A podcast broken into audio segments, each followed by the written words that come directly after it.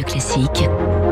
3 minutes pour la planète. 7h-5. Bonjour Baptiste Gabory. Bonjour Dimitri, bonjour à tous. La littérature aussi s'empare progressivement de l'écologie et de ses interrogations. En témoigne un prix littéraire décerné hier, le prix du roman d'écologie. Il a été créé ce prix en 2018.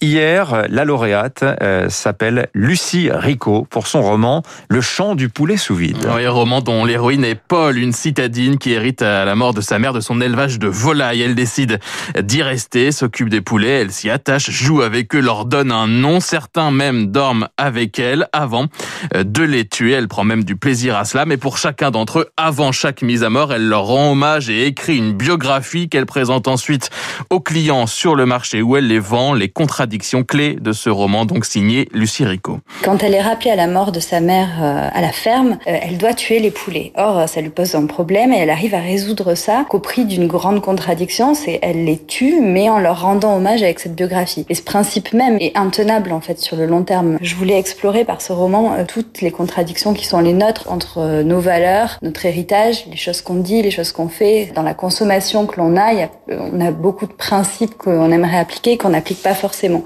L'idée des biographies hein, fonctionne tellement bien qu'elle va vendre désormais l'héroïne Paul ses poulets en supermarché en quantité industrielle. Alors c'est très drôle, hein, même si ça se termine mal, autour d'une réflexion donc sur notre alimentation, notre rapport C'est pas forcément un livre militant, c'est plus un, livre qui questionne parce que les contradictions sont aussi les miennes. Évidemment, il y a une interrogation sur le bien-être animal. Est-ce qu'on peut vraiment euh, tuer de manière anodine un animal? C'est euh, tout le travail du consommateur et du marketing, c'est d'oublier qu'on est en train de manger euh, quelque chose qui a été un animal. Le président du jury, l'écrivain Alexis Génie, prix Goncourt 2011, salue un livre intelligent, inventif, drôle, porté par une écriture limpide, des romans donc qui intègrent de plus en plus l'écologie, ses thématiques, notamment celle de la transition, des transitions. Lucille Schmid, présidente de l'association du prix du roman d'écologie. L'idée qui nous est venue à, quelques-uns, euh, c'était de regarder si en France il n'y avait pas déjà euh, à bas bruit, sans qu'on en parle, une sorte d'inspiration liée à cette transformation écologique dans le romanesque, avec l'idée que la littérature rend compte des contradictions, des mystères, euh, de l'incertitude, bien davantage qu'un essai ou une démonstration ou un discours politique. Le chant du poulet sous vide, donc aux éditions POL, fable cruelle, burlesque, c'est subtil et drôle, c'est signé Lucie Rico et c'est donc